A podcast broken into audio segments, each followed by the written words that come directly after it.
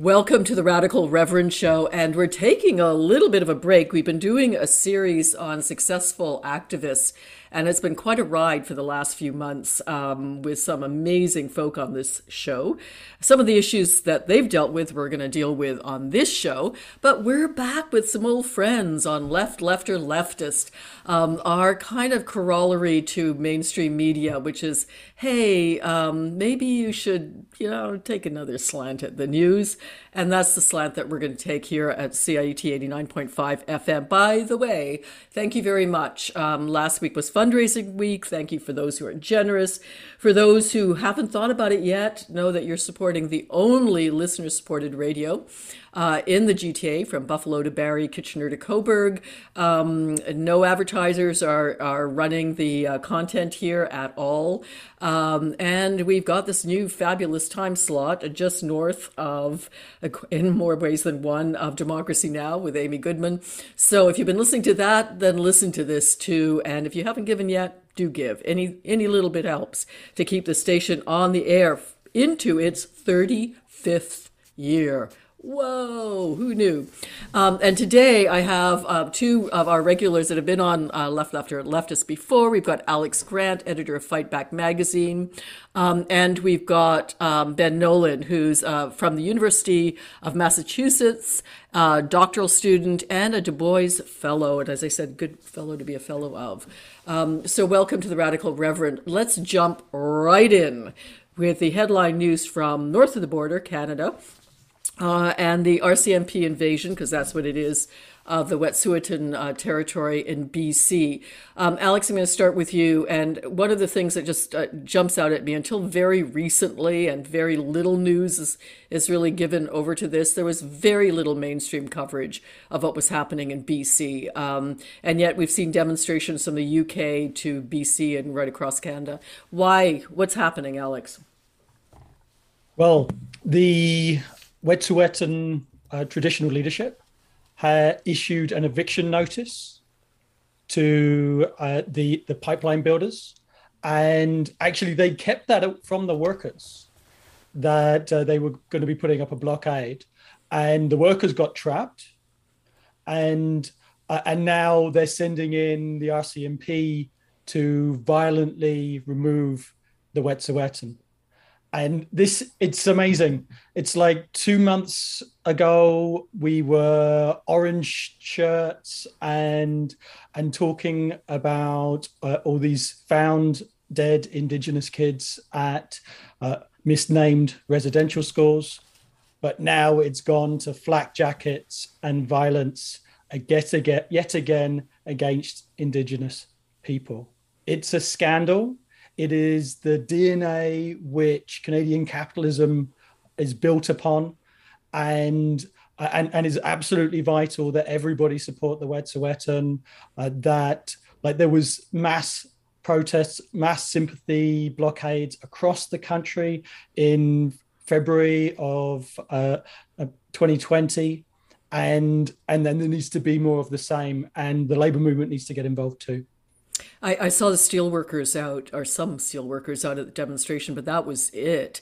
Um, what do you think? I'm going to go to Ben next, but what do you think? Um, what's the hesitancy there uh, with our unions in terms of backing this? I mean, there's I got nothing when I posted about this on on Twitter, and I have to say, like, you know, it was also Trans Day of Remembrance, which I'll, I'll remember in a moment. But, um, you know, next to the TERFs, uh, I haven't had such vitriol and hatred for a while. I had to block about 100 people um, who just came out against um, the Wet'suwet'en. But Alex, do you want to speak to that? And then I'll go to Ben.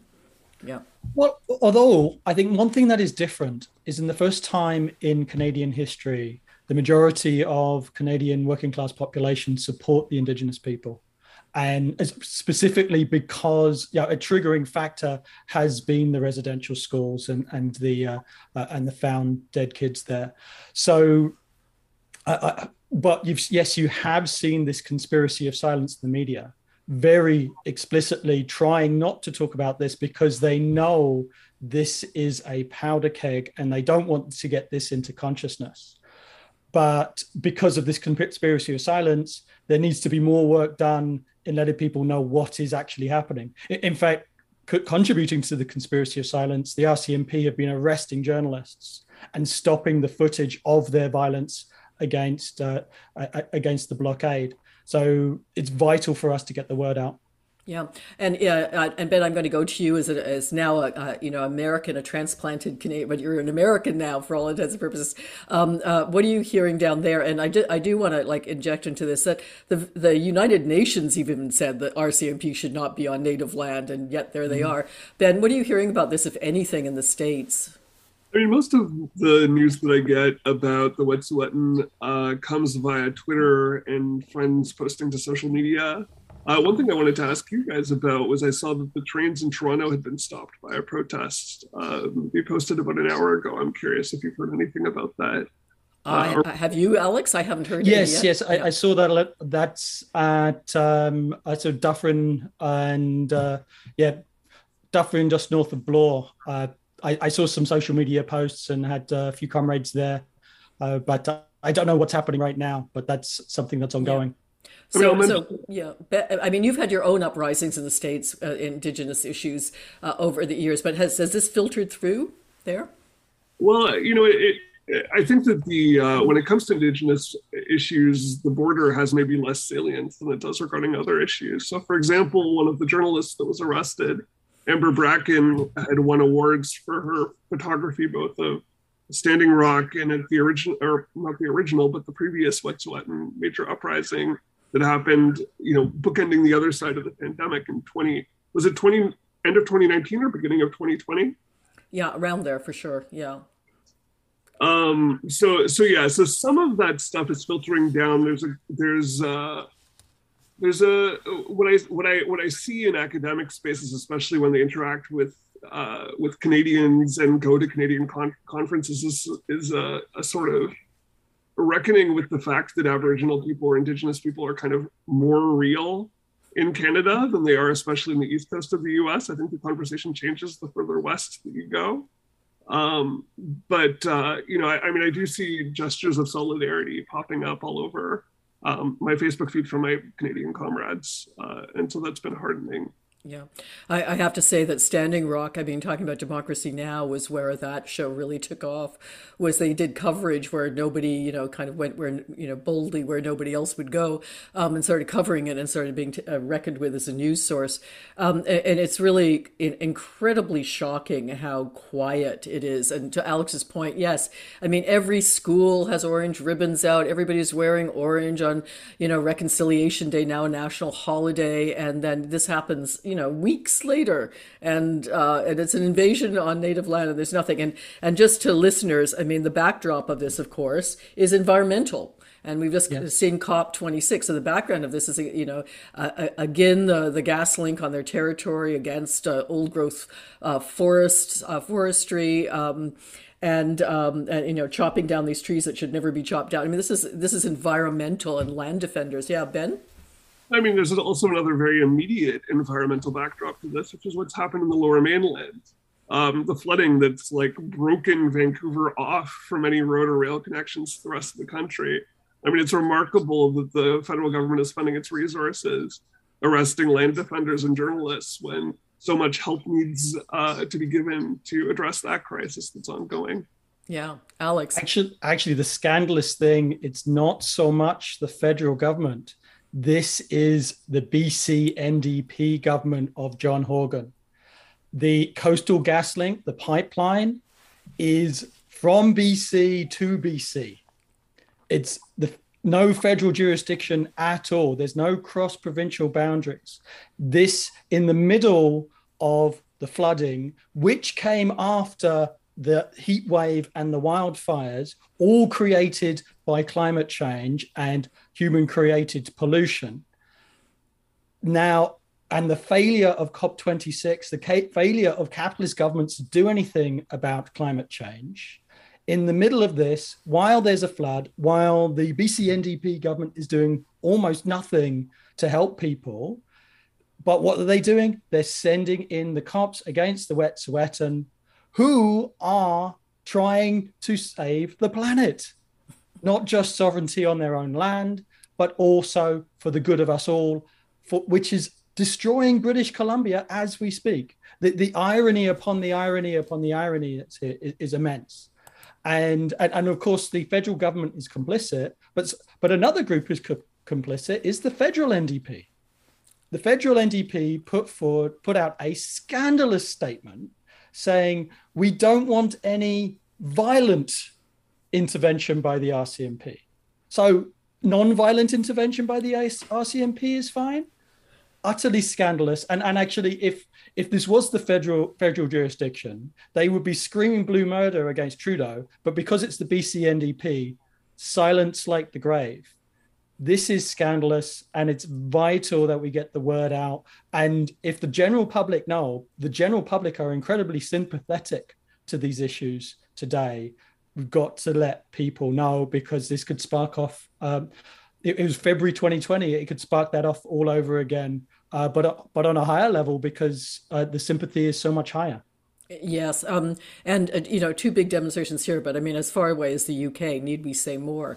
People are in the streets about this. Um, thanks, Ben. Um, just sent me a, a, link to the the yeah blocking of the trains, which we saw before with. Um, uh, we saw uh, it's it's been a tactic that's been used before, uh, it, and and again, uh, the NDP absolutely what the H right? I mean, really. Um, uh, and you know, I've been tweeting about this, and so have many others. But the silence is appalling from our so-called left party here, um, only because it's you know themselves in leadership. I mean, Horgan not only on this file, but let's call him out on every other file too. I mean, on the COVID file, he's been AWOL. Um, sick days didn't do any better than than Doug Ford on sick days for workers during COVID.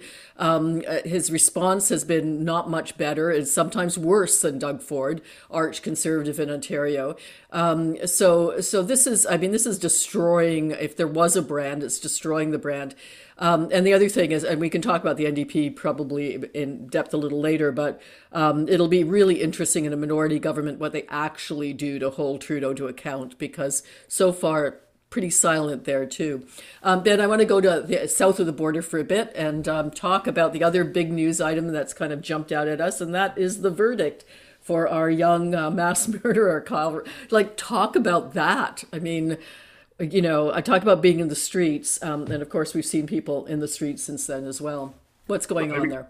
Since I'm not sure how much coverage this is getting in Canada, I'll just give the basics, which is that uh, Kyle Rittenhouse was a sort of a young uh, conservative who took it upon himself in the midst of the uprising surrounding the uh, murder of George Floyd uh, in reaction to uh, what he saw as, as the sort of scandalous looting of businesses uh, to take his AR 15, I believe, to Kenosha um, and uh, act in concert with the police to uh, suppress essentially the, the protests that were happening in, the, in that city.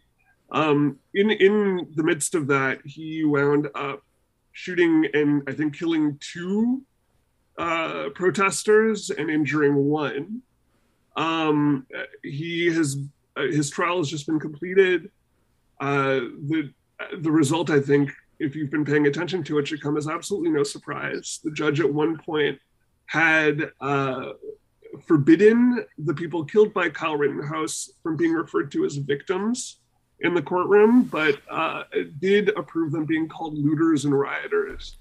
Uh, I think at one point in a comical moment, uh, you know, the, the judge's cell phone rang and it was a sort of patriotic uh, country song. Um, ironically, the judge, I, if, if I'm getting this right, which I believe I am, was a Democratic appointee. Um, which blows up, I think, some of the narratives that have been circulating. Um, the big fear and takeaway from this is that this is effectively a green light uh, for vigilantes to uh, shoot and kill protesters and claim self defense. Uh, in the same way that, that, the police, every time they kill someone, almost they claim that they felt that their life was in danger and suffer no consequences as a result. Um, I think that we can recognize that this is very alarming without affirming, again, the carceral logic that sort of tells us that we should be cheering for him to be like executed or thrown in jail without a key or anything like that. Um, this is a very alarming result. Absolutely. Um, and this is somebody uh, linked to Proud Boys and uh, the ultra right. So, um, uh, again, um, Alex, you want to weigh in on this? Well, I, I heard uh, the, the right wing saying that this was the only possible outcome. And if that is true, that makes the entire system guilty. If Rittenhouse can kill people with impunity, then it is the system that gives him that impunity that is guilty.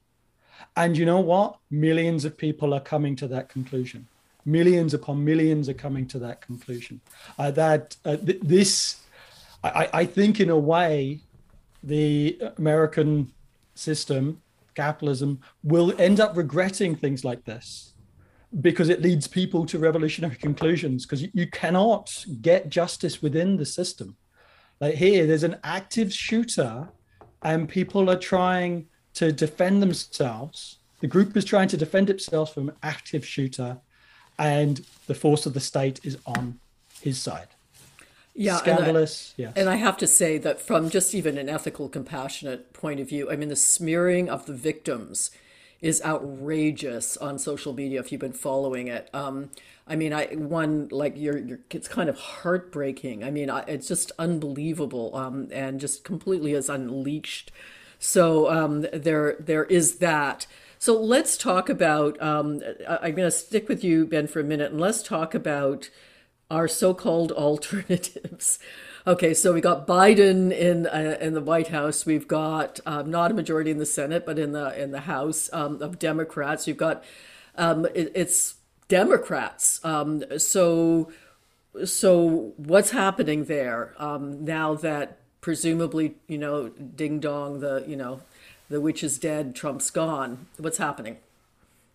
Oh, I'm sure that's a big question. Um, so I, let me let me see where should I start. I think the place that I'd like to start is with his uh, surprising and in a way laudable decision to withdraw from Afghanistan. Uh, one thing that's remarkable about that is uh, just how popular it was with the public and how absolutely unpopular it was with anyone with a seat on any sort of major corporate news station. Um, and it's interesting to uh, think about whether that uh, all-out blitz uh, against him for that decision has been a contributing factor to his his pretty plummeting his plummeting popularity, or how much of that is otherwise a function of a continued uh, continued very high oil prices, frustration with lack of action in uh, in other spheres. More recent news uh, is that he recently passed uh, a 1.2 or his his the Democrats in Congress passed passed a 1.2 trillion dollar infrastructure bill, um, which was split from the so-called Build Back Better bill, which contains most of the provisions relating to climate change um, and other key sort of progressive issues. Uh, there had been a progressive strategy to try to make those two bills inseparable, with the idea that that was the only way in which the progressive elements of his of his claimed agenda would get through. Um, the Build Back Better plan just passed the House. I think that it's pretty unlikely that it will emerge from the Senate, if it emerges at all in anything like the form uh, in which it entered the Senate. Um, what else is there to say about Biden? Um, what about the gerrymandering and the kind of restructuring that's happening in the states um, that will kind of guarantee Republican rule for another decade, um, and the filibustering that's happening, um, uh, you know, in, in, talk about that a little bit because I think that's something that has filtered through up here in Canada and uh, and is really kind of shocking people. Right. So the filibuster is a rule in the Senate that basically allows the minority party to block any legislation from being passed outside of extraordinary circumstances by the majority party unless a supermajority can be assembled.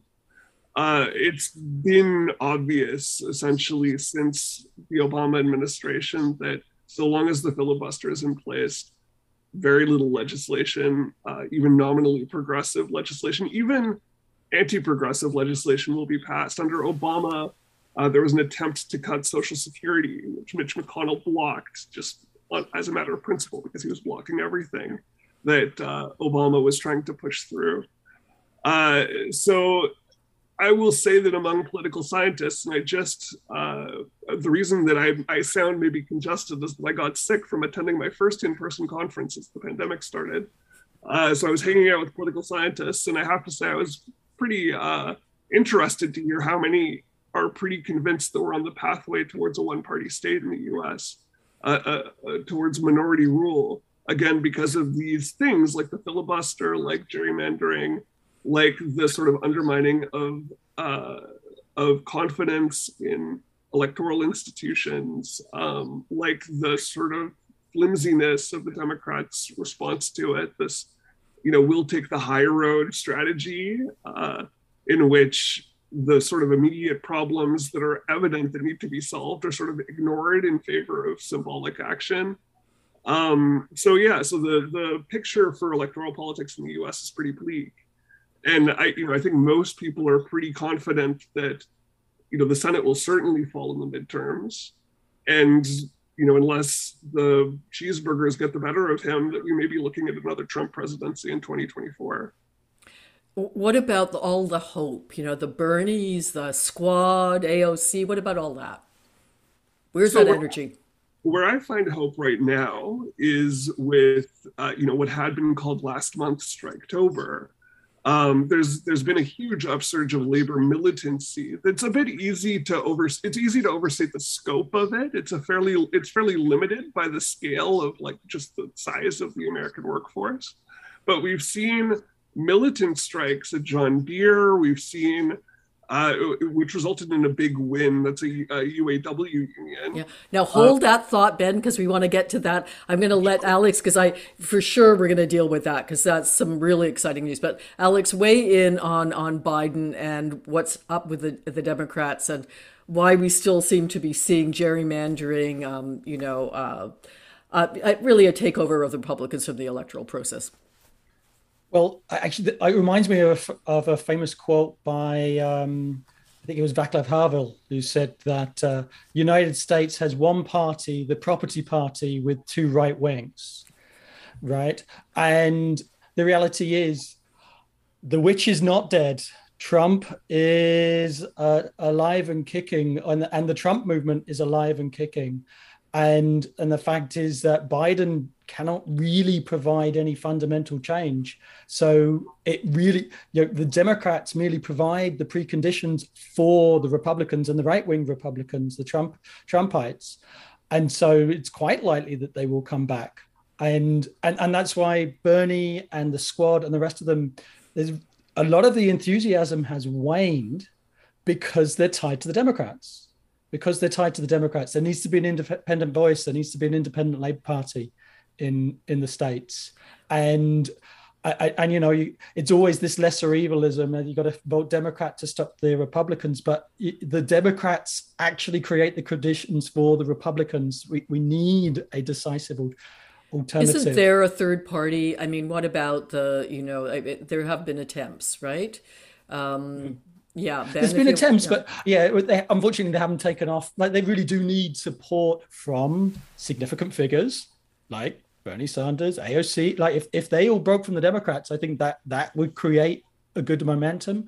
Uh, major unions, like there was a Labour Party in the 90s, but it, it, it didn't gel and uh, and it made a few mistakes. But I think the conditions now are so much more acute that actually, if if some major organizations and and individuals got behind it, it could take off very quickly. Uh, all all of the conditions are there, but it, it needs I can't just be uh, people like me and my comrades in the states calling for it. It has to be people with you know proper resources, right? It certainly takes money in the states. What do you think about a third party, Ben? I think I agree with Alex that the path towards a third party runs through the labor movement itself. It's interesting at uh, the Du Bois Center, we were recently reading uh, James Boggs's 1964 book, An American Revolution, pages from a Negro worker's notebook uh, which tells kind of the story of the rise of labor militancy through the CIO in the 30s and 40s to its kind of decline and capture by the Democratic Party uh, in the 50s and 60s. And I think that we're kind of we've we've seen that just get worse and worse and worse uh, to the point that again I, I mentioned that the uh, scope of the labor militancy that we're seeing shouldn't be overstated but by comparison to the absolute zero of what it had been since especially uh, reagan's breaking of the patco union uh, it's it, it is really something and i think there's a ton of energy among the american workforce in general uh, for an for some sort of alternative. Mm-hmm. And there's and there's a real transformation in the relationship between uh, the rank and file and the higher ups of the Union Internationals that we're seeing rippling out through uh, the Teamsters, who just elected a reform slate, through the UAW, which is currently conducting a referendum on shifting away from a delegate system for electing leadership towards a direct democratic system for electing membership, which, you know, as a UAW member myself, as a graduate worker at the University of Massachusetts, I'm strongly in support of the one one member, one vote uh, ballot initiative. And I, I hope that if any comrades are listening, you remember to put your ballot in the mail. Okay, so let's we, are we're getting we can't stay away from it because we want some good news here, so I'll inject it. Um, yeah, I mean, I uh, I think wasn't the last show the show before the last one on the Radical Reverend. If you they're on SoundCloud and iTunes, so you're listening to the Radical Reverend show. By the way, if you just tuned in, and we've got our left lefter leftist panel. We've got Ben Nolan from the states, uh, Du Bois Fellow, University of Massachusetts, and we've got at Amherst, and we've got um, Alex Grant, editor of Fight Back magazine here, based here in Toronto, and of course we're talking the news. So I had this uh, two weeks ago. I had this real kick-ass woman from Richmond, Virginia, and I just loved her drawl. Anyway, um, she was one of the Nabisco workers who recently won, and it was her first union experience. She's the first woman elected to her position. Um, I mean, like the fervor was incredible that she spoke with, the excitement, the uh, the, the joy with which they won. Um, now Kellogg's is out on strike. I haven't heard the latest from there, but um, uh, you know, you got John Deere. You even had a, a you know IATSE, a little bit more complicated there, but still. Um, we're seeing and, and Chicago Teachers Union, the teachers as well. I mean, um, in the midst of a you know pandemic, you've got this incredible energy. Um, so so yeah, Ben, talk about that. Like um, this seemed to come out of nowhere, but obviously didn't. Um, what were the factors that went into that? I mean, there are a lot of different conditions I think that have contributed to empowering different sec- sectors of workers in the economy um, this time around. So we're seeing now, as opposed to, for example, the teacher strike wave that we saw a few years ago, we see now factory workers on strike. We see uh, people in, again, the healthcare industry on strike. We see education workers on strike. We see service workers on strike. Um, so what's remarkable, I think, is the sort of diversity of the current militancy. It's not kind of focused in any one sector. Um, there are a number of factors I think that are going into it. One is that as a result of any number of factors related relating to the pandemic, um, workers have found themselves in a position where if you walk off the job, there are literally we're hiring signs on every business that you walk past. Um, and so the quit rate is at an unprecedented high right now. Um, there is also the sort of aftermath of this long period within the pandemic where workers are being cel- celebrated as essential workers, um, which gave some perspective again when they came to contract negotiations on exactly what it was that they were being offered in light of their essentialness. And so you see demands being made not only for less rollbacks of benefits and wages and et cetera, which has been kind of the terms through which union politics has uh, progressed since again Reagan in the 80s, but demands for like real change. So, you know, at John Deere, they, they, they're really pushing back against these tiered uh, offers being put on the table by management, where essentially existing workers sell out new hires and future workers for the benefit of like short-term gains gains for themselves. There's a real pushback against that sort of thing. There's a real focus again on working hours, on on on uh, overtime, and on overwork, which is a big shift, I think, I, I, from narratives that we saw featured especially in the 90s and the, and the aughts, where you would see, for example, union workers sitting in a bar waiting for a shift and there just wasn't enough work to go around and they were taking whatever scraps they could. That's not the case anymore. There's there's this uh, kind of return to the old traditional battlegrounds of I think the labor struggle. Um, and I do think that frankly both involvement in the sort of insurgent left campaigns within the Democratic Party and the disillusionment with the way that that was totally quashed has been a pretty educative experience for people who want to bring that energy to spaces that have really immediate impacts on their lives. Um, so I, I, I, think I've been talking too much. I'll pass. No, no, no. I, and I definitely want Alex to weigh in on this. But um, also another factor I would say is the huge pandemic profiteering of the companies they work for. These companies have made billions of dollars, have given their executives huge bonuses, and asked their workers to risk their lives to come to work and then work overtime as well. Alex, weigh in on this. Yeah, they've got so much money that they're wasting it on flying to space, and then they've got nothing for their workers uh, you cannot rule out the working class. You absolutely cannot rule out the working class. Where all these academics told us that the working class doesn't exist. And guess what? In the pandemic, if the working class didn't exist, who's making your stuff? Who's delivering it? Right? It, it's uh, uh, and now the working class is making themselves felt. And if the political struggle is blocked, then people turn to the economic struggle and, and, and the union struggle. Actually, it's very reminiscent of the second half of the 1930s that you had a strike wave, which was sparked off by revolutionaries. And Minneapolis uh, was a, was a, a Teamsters was a famous strike led by revolutionaries, and uh, and then that led to the birth of the CIO and some of the highest strike. I think probably the highest strike rates in in US history, and and Canada had its uh, reflection of that uh, too. So and, and eventually this will also have a political reflection as working class people learn on a picket line, learn who's on their side, who's not on their side. The Democrats are not on their side. That uh, and then they will d- start demanding political representation that is on the side of workers uh, on picket lines. Uh, inflation plays a major role here as well. Because, yeah, say something about that. Yeah, so inflation in Canada and the US is like five or six percent a year. There's been all of this uh, fictitious capital, quantitative easing, basically printing money uh, pushed into the economy, uh, and and that benefits the banks and the big corporations. It's bailouts to them, but that has the printing money has the effect of reducing the value of money and makes everything more inflate expensive. I, I, don't know about you, but when I used to go to No Frills, I used it used to cost me hundred dollars. Now it costs me 140, 150 dollars, and I'm buying the same stuff. Sometimes I, I even buying less.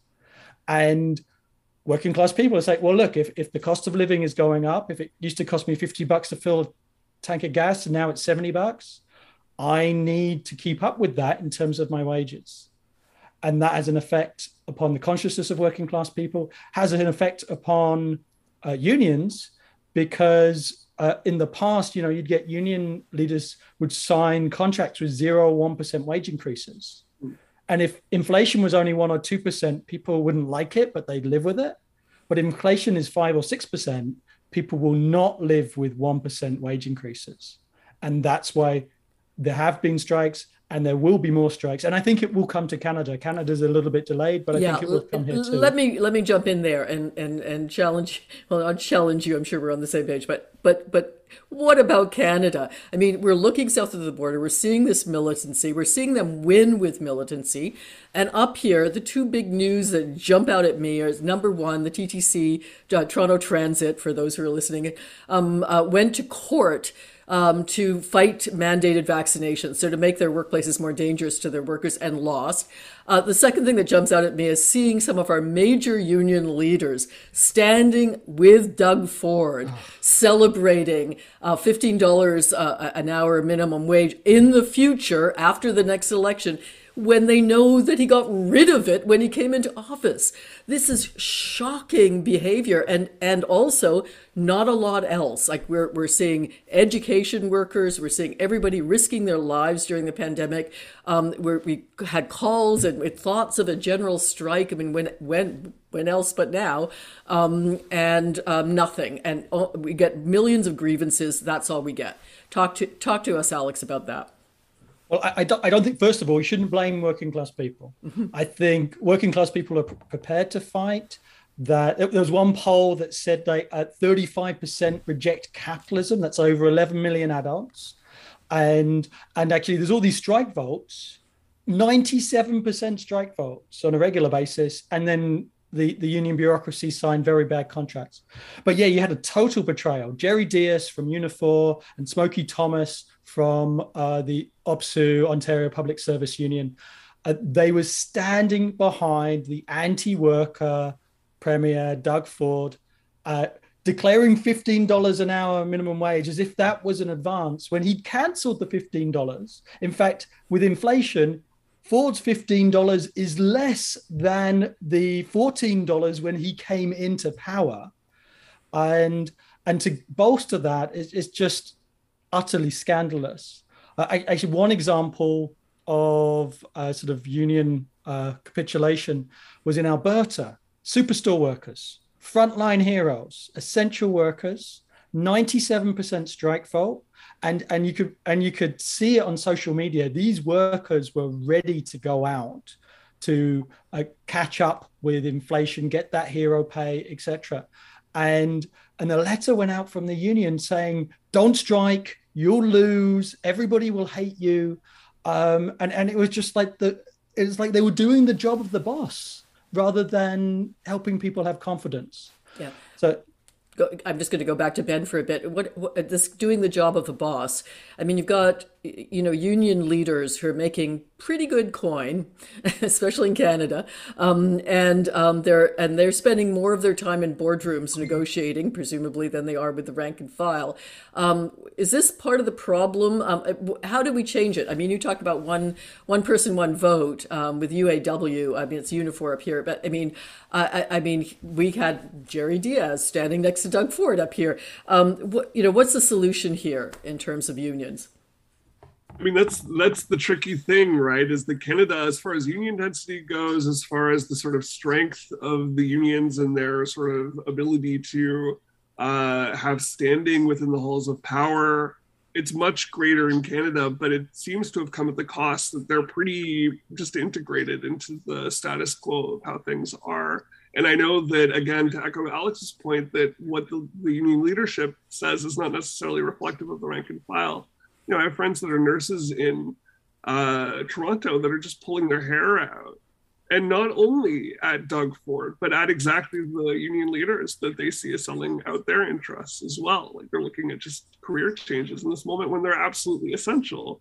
Um, but yeah, this was this was a time for a general strike here. Yeah. Like when was a time for a general strike if not during a pandemic when they really were essential workers and we could not live without them. Um, and yet uh, there was this uh, fear seems to be guiding our, our leadership here, not uh, not hope. You know.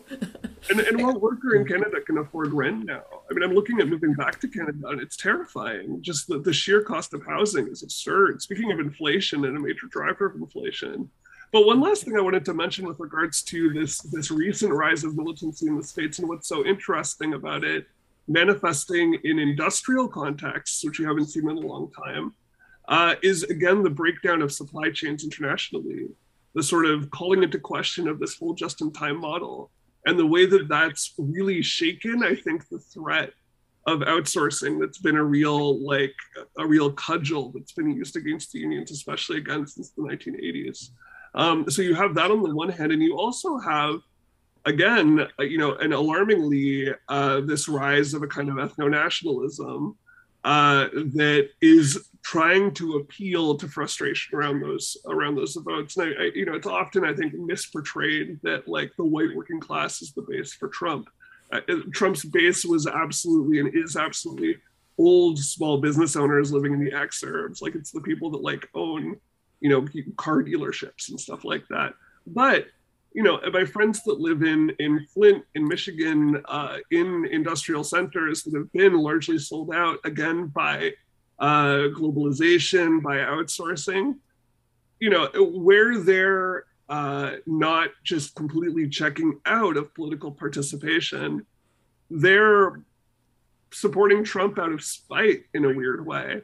Um, yeah, well, let's talk about that. I'm going to go to Alex next. Um, uh, you're, t- you're listening, by the way, to the Radical Reverend Show, and we have our Left, Lefter Leftist panel. Um, on this show, we've got Alex Grant, editor of Fight Back, and we've got Ben Nolan, um, graduate student from University of Massachusetts, Du Bois Fellow in the States. Um, uh, so, you know, let's talk about this, uh, you know, the center falling out, um, uh, but also imperialism, global globalization, because for the longest time, this has been used, as Ben said, as a cudgel. Um, okay, so, you know, our workers go on strike here at General Motors, let's say, and they just pick up and move their toys to Mexico or, um, you know, uh, and, and of course, this leads into a kind of, um, and can lead into a kind of racism, anti Chinese sentiment, for example. You see that played up here and in the States. Um, uh, you know, how do how does one combat that in terms of organization and you know this this incredible move of militancy that that makes gains? So I, I, I, wanted to mention one more thing in terms of strikes before I go into that. Sure. That I, am very aware not to be despondent. And in fact, there was a fantastic strike in New Brunswick recently 10 CUPE locals, 22,000 workers uh, against the wage restraint of the provincial conservative government. And, uh, and in that, the wage demands of the workers had 82% support in the population, and the government had 67% disapproval. And and and the workers gained a, a lot more if, than if they had never struck although they probably could have achieved even more. Sadly there was a sort of a bit of a compromise at the end. Anyway turning to imperialism i, I think uh, the canadian auto workers actually had a good line on this when they split from the uaw back in the 80s i, I don't think they should have split but uh, they did have a good line on this in terms of saying, look, we're not going to accept the race for the bottom. We're not going to accept taking cuts, taking rollbacks in order to do a sweetheart deal to, to have production locally because it doesn't work because then every all the workers have to do that and and the the boss is just laughing splitting everyone. The best thing to do is actually militantly declare what is just and what you have to achieve for working class people and combine that with international solidarity so that you you fight for more and then you encourage workers in the united states in mexico in china to fight for more. And and really don't fall into this beggar thy neighbor uh, nationalism because uh, it because it's essentially self-defeating it's actually internationalism class solidarity, and a good example of militancy that raises all boats. Uh, the problem, the problem, though, I think uh, uh, Ben, I sort of heard a hint of, um, in terms of, I mean, we saw this. Yes, absolutely right. I mean, this idea that it's you know um, white people on the line that are supporting Trump is not true. However, there's you know when the, the, the pushback against the Democrats, the New York elites, you know the the kind of New York LA elite elitism, you know, um, uh, uh, from there's there is a kind of working class anger that talk about Alex, you know, talking about the 1930s um, can go either way, right? Can go um, the rise of fascism there, or the I mean when the center falls out, it's left or right. So um, so part you know part of part of the fear, and this is not just like middle class progressives fear. Um, this is fear, I think, for militants who are very working class um, with their other you know sisters, brothers, and others who are you know talking about uh, these issues. Is this us versus them um, instead of the internationalism that um, Alex you're talking about? And I don't want to be despondent. I just want to say let's look at the 1930s. Um, how do you counter that, Alex? I'll go to you first, and then Ben. Well, you, you, did see it in the Canadian election. The the People's Party of Canada and Bernier got uh, practically five percent, and and they're really the only people who did well in the election, and and that's because they were unapologetic. They didn't care. They mobilized people, and when society is in crisis, it's not everybody moves left or everybody moves right. It's a polarization. If you look at the uh, opinion polls, the majority of people do move left, but the left is terribly organized and the right is very well organized and, and unapologetic. And so the answer is to be unapologetic, to be socialist, to call out capitalism. To, so look, if society, if there's problems in society, there's huge problems. You don't deny them. You don't don't say liberalism is fine. Uh, you say there's huge problems. Whose fault is it? Well, it's the rich and the powerful, the bosses and the bankers who actually run society, not some poor ignorant escaping from a war zone that the rich, the bosses and the bankers created in the first place. Right? Our arguments are a lot more logical uh, but you've got to make them, and somebody's got to be making them and calling out capitalism. That's the way you you face down the far right. And and if they are using violent means to terrorize workers and, and, and indigenous people and immigrants and uh, LGBTQ, then we face them down on the streets in numbers for the, everybody, uh, especially organized labor. Ben, weigh in on this.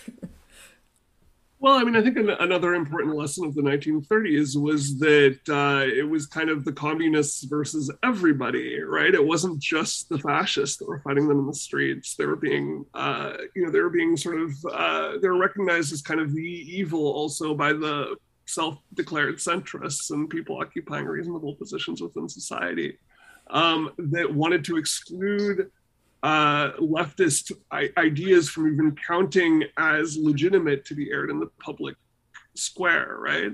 And so long as that's excluded from being able to be uh, presented as a viable political option, what's left that is a rejection of this inadequate status quo? So again, this is, I think, part of the disappointment with the NDP and the Green Party in the last election and why Bernier was able to really dominate and set the agenda uh, for the entire like news cycle surrounding the election was because he really was the only one trying to argue that uh, Canada needed some alternative, some change that was a sort of radical difference from what had come before. The other major parties seemed most mostly to be competing to, to to be the most reasonable, to be you know we're better at doing what the liberals are saying that they want to be doing already in the first place. Um, yeah, uh, um, and, and I, we seem to have gone full circle. But before you know, we, we tie a bow on it, I want to I want to talk about COP twenty six. I want to talk about that existential crisis that we're now facing. Um, so, I mean, in Canada, we're seeing mudslides, flooding, fires.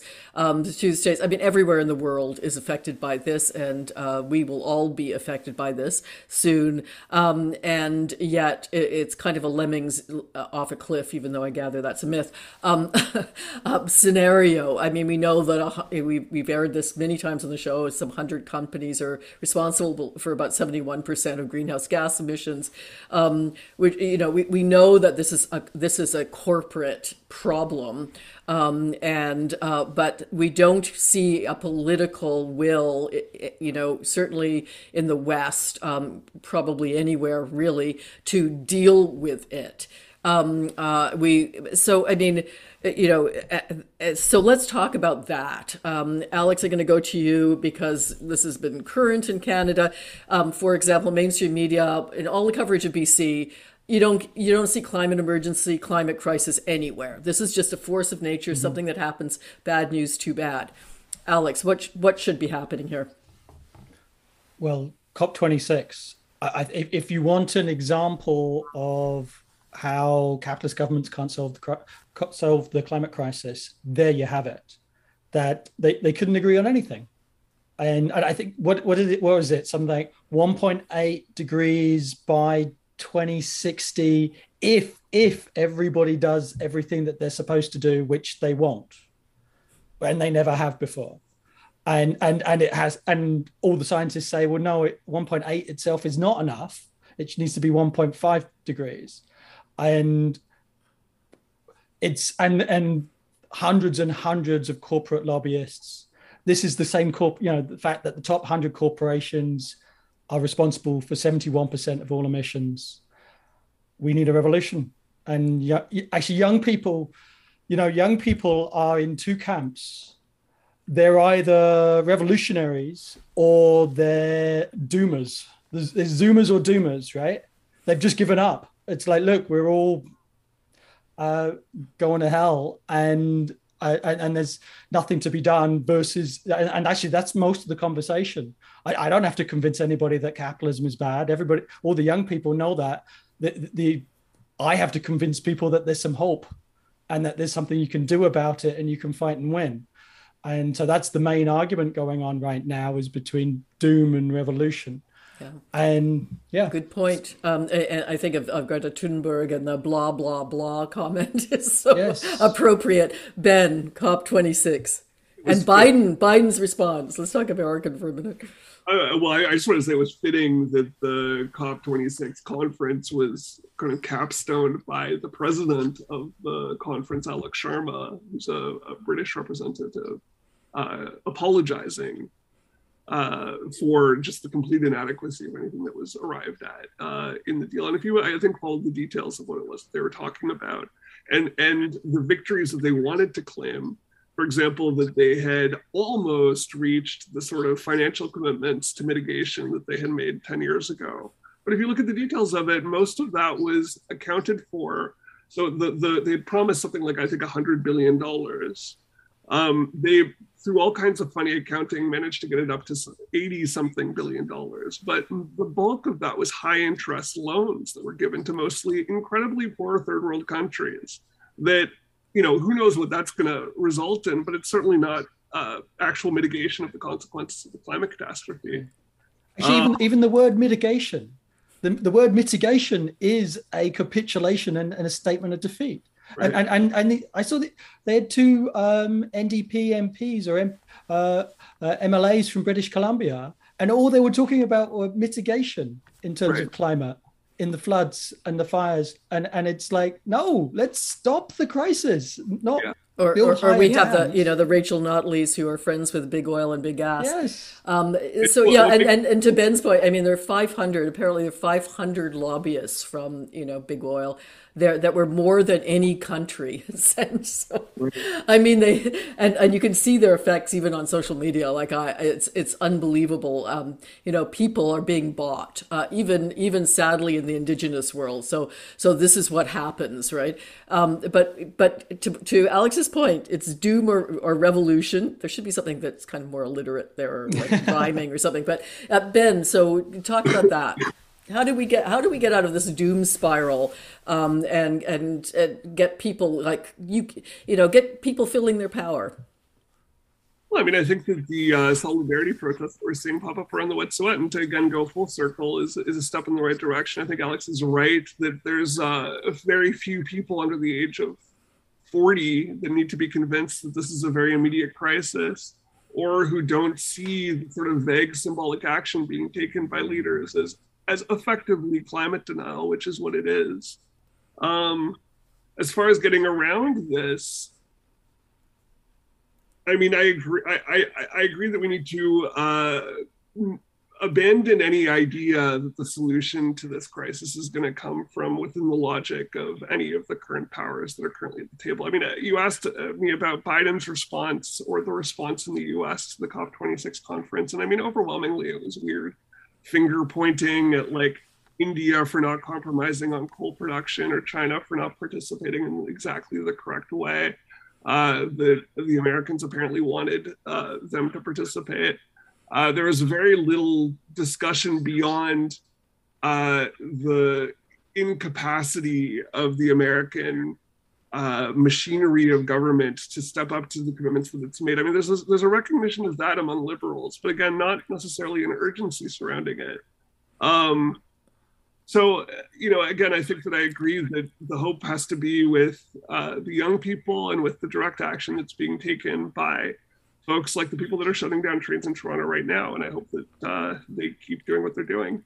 Well, D- David Suzuki, apparently, who's who's uh, you know, definitely um, kind of played the liberal in the liberal camp a little bit um, over the years, but today talked about bombing pipelines if nothing was done, um, for which vitriol has been extensive on on social media. Um, but I mean, bombing a pipeline versus you know destroying a planet. I don't know. I mean, just to put things in perspective, um, and certainly we're still subsidizing. We're still subsidizing both mm-hmm. north and south of the border. We're still giving you know billions of dollars to uh, the fossil fuel industry. Yeah, Ben, you wanted to jump in. Yeah, I mean, one thing I've been seeing on social media from like kind of the Canadian uncle set is in response to the high gas prices, this again, this idea that like, well, why are we shipping all this oil from the Middle East? What we need to be doing is, you know, properly exploiting our own resources, and actually, it's cleaner. And they do some weird math that's never sourced properly and frankly, it's complete nonsense. The equation in which any equation in which the uh, tar sands are even partially exploited is one of an uninhabitable Earth. Um, and it's interesting that the, the the real solution is again re- like reductions of consumption, reductions of unnecessary production, reductions of subsidies to these industries. But none of that makes any sense or has any currency within uh, conversations that are entirely framed uh, by capital and by the profit motive. And so, you know, what I see as the solution that's being put on the table by the dominant discourse is literally the richest man in the world is Elon Musk, right? Who uh, symbolizes this technological innovation that's going to save us all from this, and who uh, is has his company his company is profitable essentially because he sells uh, what are those things that the Catholics used to sell in the Middle Ages? The Martin Luther got really oh indulgences. Yeah, he sells indulgences to the other uh, uh, to the other car companies. Yeah. Um, and that's what tips the sky. We know he's launching rockets into the sky. Okay, oh, we just got like we've got seconds left here. Um, I just want to, uh, uh, Alex, give your last word very, very quickly. Um, and I just want to thank, first of all, Alex Grant and Ben Nolan for being on Left, Lefter Left. It's been a, been a treat as always. Um, and uh, you know, do tune in next time to the Radical Reverend Show. Alex, take us out. You got like thirty seconds. well, I hope that the uh, the Wet'suwet'en movement takes off and and I hope the environmental movement takes off and the the strike movement takes off. That's what we need. We need uh, that uh, Trudeau's going to uh, try and uh, uh, cut back an attack. We can't let that happen. Thank you. Thanks for tuning in.